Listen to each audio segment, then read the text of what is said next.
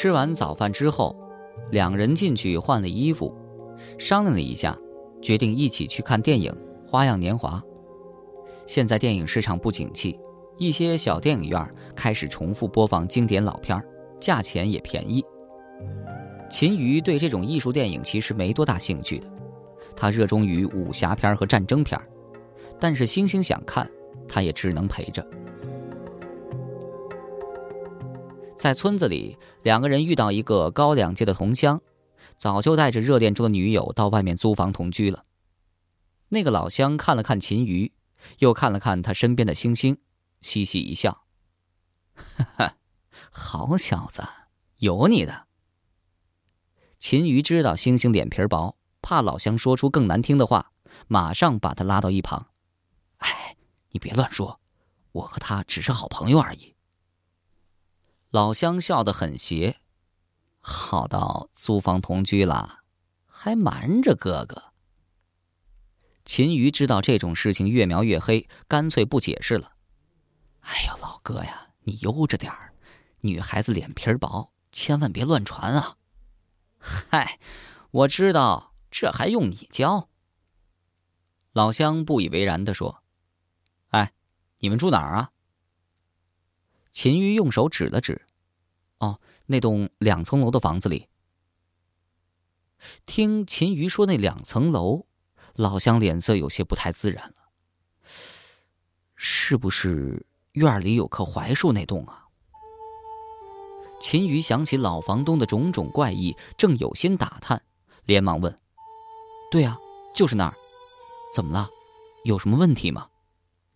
老乡嘿嘿一笑。哼，一个月租金多少啊？五百啊。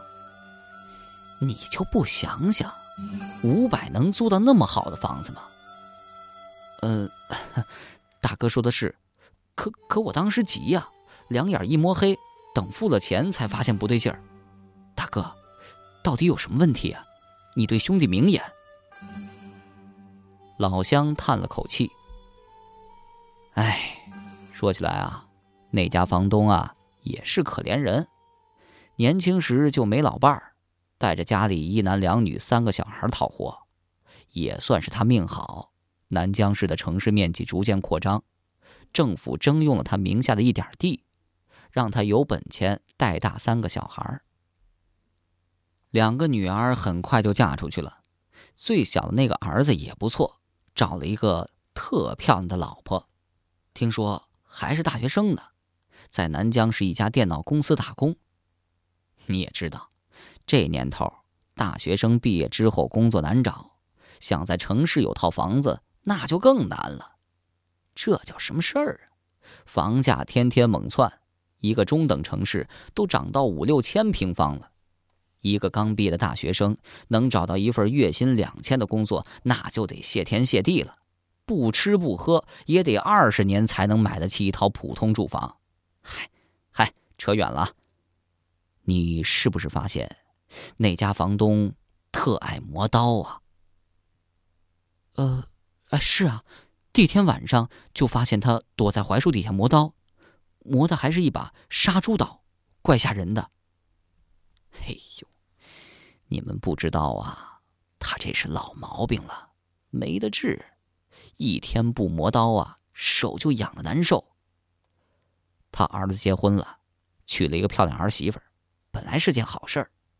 儿子不想住旧房，向亲戚朋友们借了些钱，在自己的宅基地上盖了一栋两层小楼房，就是你们住的那栋。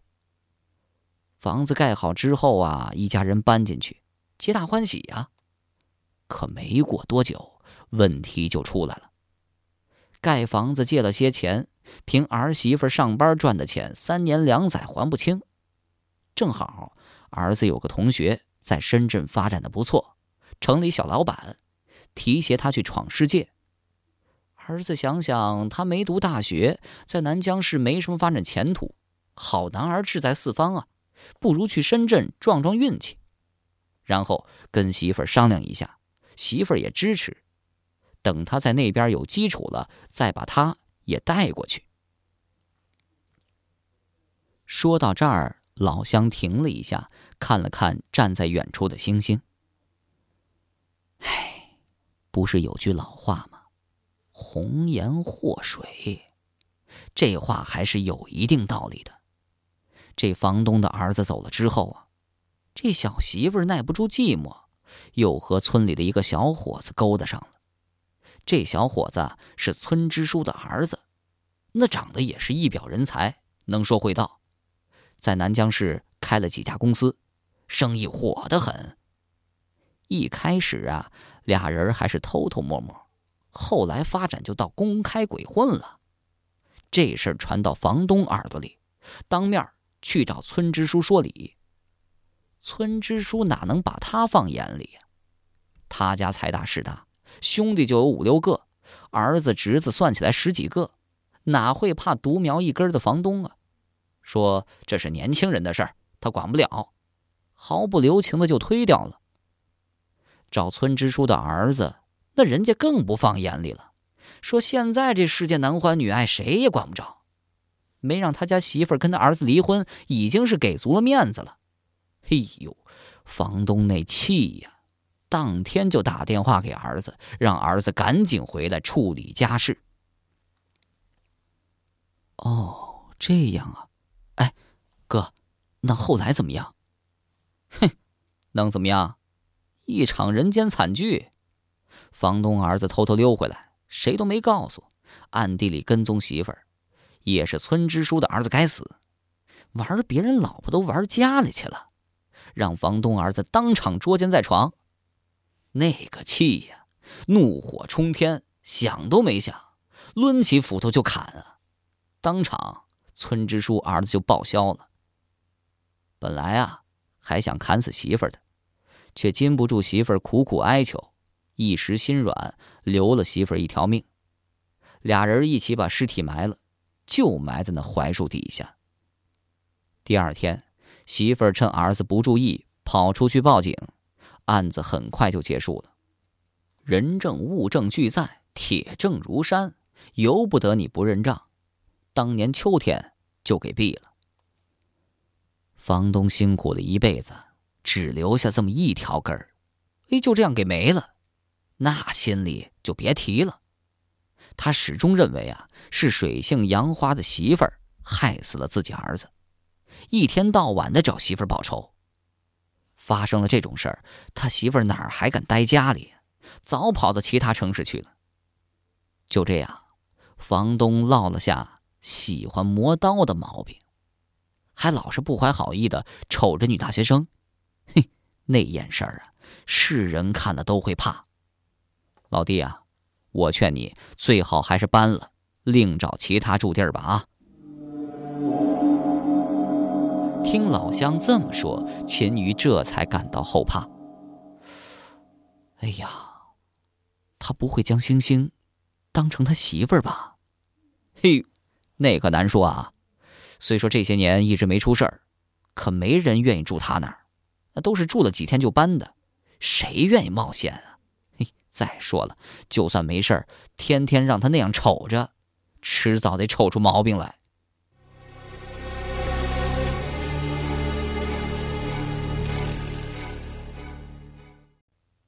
老乡走后，星星问秦宇，两个人嘀嘀咕咕说了些什么？秦瑜撒谎说是在叙旧。星星显然不相信，却也没有继续追问下去。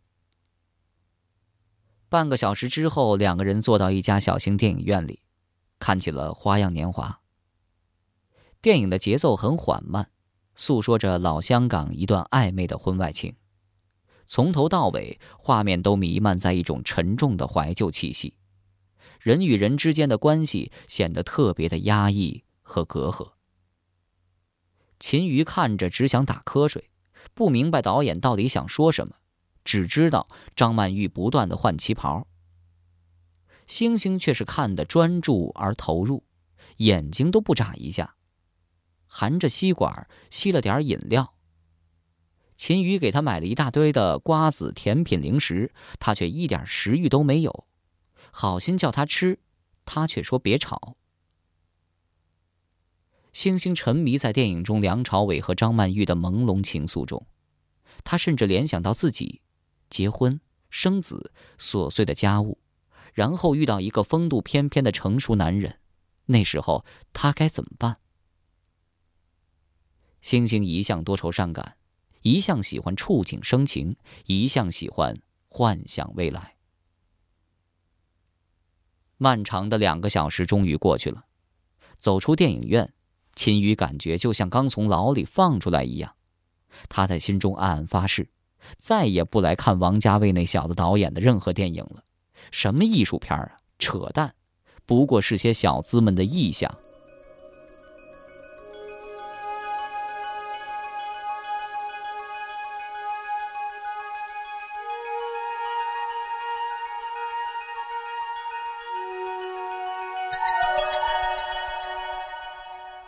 正当午时，两个人去了附近的肯德基。服务员职业性的亲切微笑，凉爽的空气，衣着时尚的少男少女。秦瑜正费力的对付一桶鸡肉卷儿，星星突然问：“秦瑜，如果有一天厄运降临，你愿意为我死吗？”秦瑜牙齿咬着一块鸡肉，张大了眼睛看着对面的星星。不知道他好端端的问这个做什么？啊，呃呃，你说什么？我是说，你愿意为我死吗？秦瑜吞下鸡肉卷，擦了擦嘴，沉思了一会儿，说：“我，我，我不知道。”如果秦瑜是个情场老手，他应该毫不犹豫的回答说会。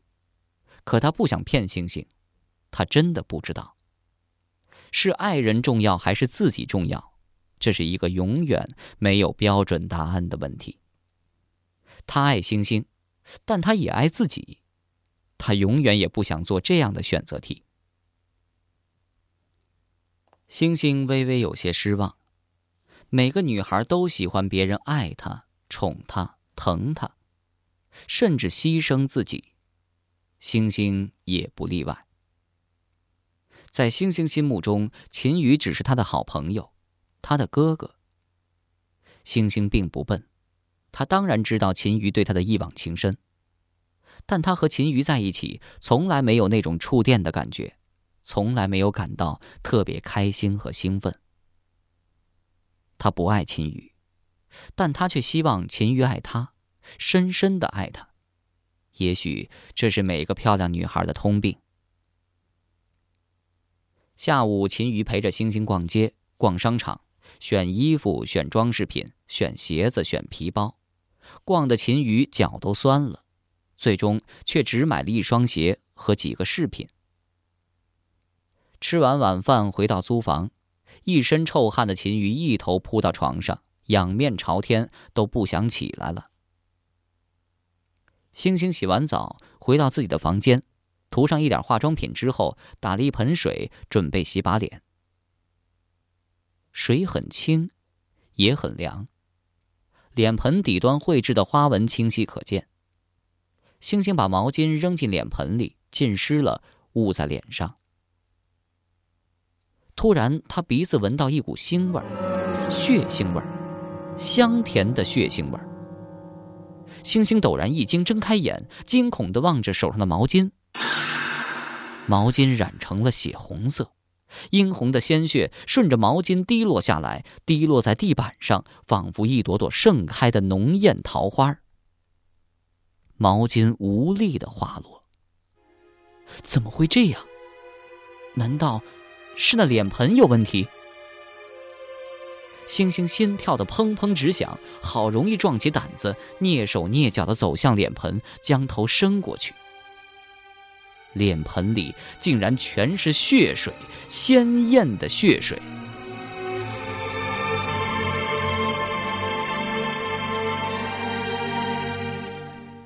屋子里不仅仅弥漫着血腥味儿，还有，还有一种说不出来的味道。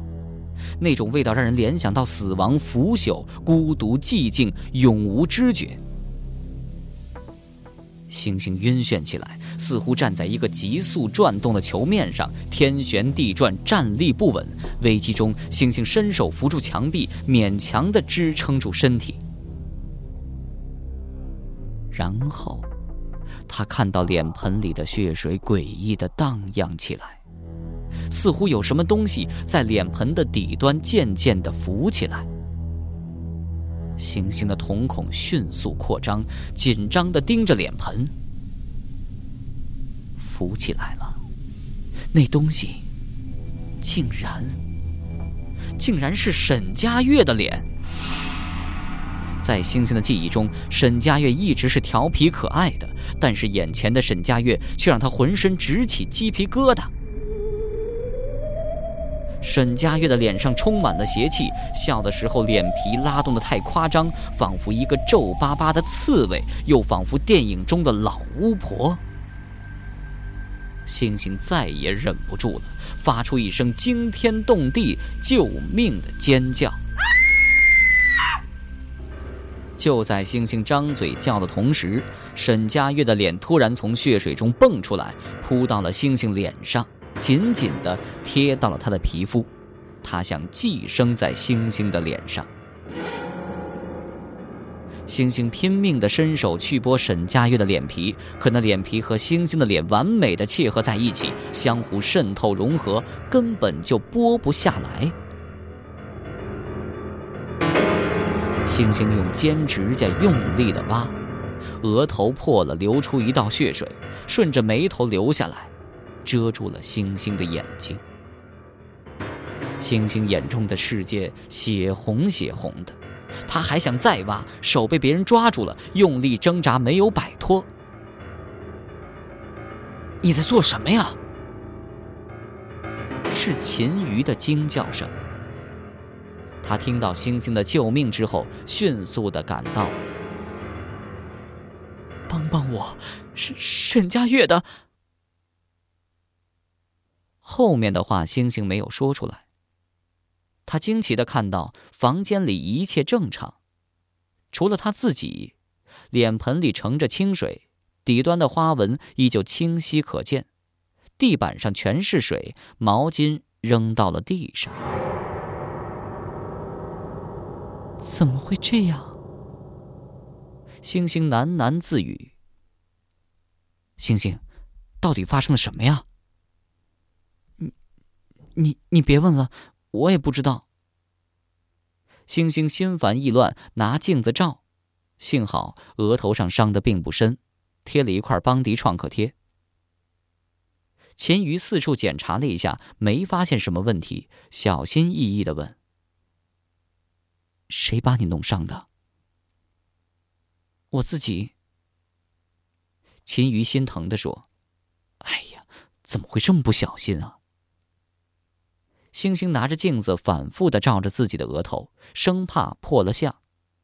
秦玉安慰他说：“没关系的，过一阵儿就会好的，不会留疤的。”真的，不会留疤？不会的，我以我下半辈子的幸福担保。星星放下镜子，从镜子里面掉出一张照片哎，这是谁啊？秦瑜凑过去一看，是一对夫妻的结婚照。哦，是房东的儿子和儿媳妇吧？星星拿着照片翻来覆去，我怎么感觉新娘有些眼熟啊？秦瑜看了看，也有同感。是啊，我也觉得新娘有些眼熟。会不会是我们同学呀？不可能吧！秦瑜抬起头看了看星星，又看了看照片中的新娘，总算明白了。哎，你有没有发觉，新娘有些像你呀？哦，是啊，怪不得眼熟呢，却总也想不起来。你还别说，是有点像我。星星恍然大悟：“我怎么觉得这房子怪怪的，让人害怕？”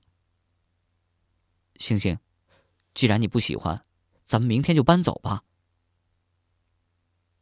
秦瑜正要出去，星星叫住了他：“哎，秦瑜，还有什么事儿吗？”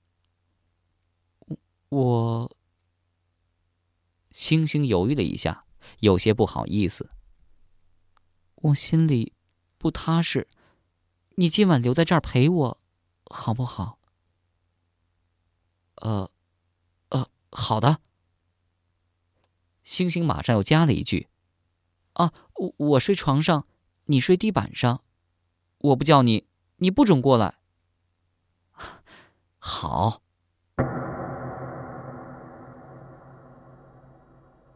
秦宇走进窗口，将窗帘拉开一丝缝隙，偷看院落中的槐树底下。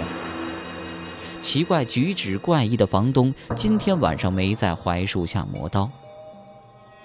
秦宇并没发现，房东老张正躲在院落的一个阴暗角落里，提着杀猪刀，对着星星的房间呵呵傻笑，笑容狰狞。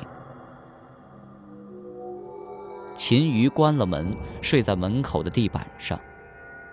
第二天，他一醒来就发现原本睡在床上的星星不见了，星星失踪了。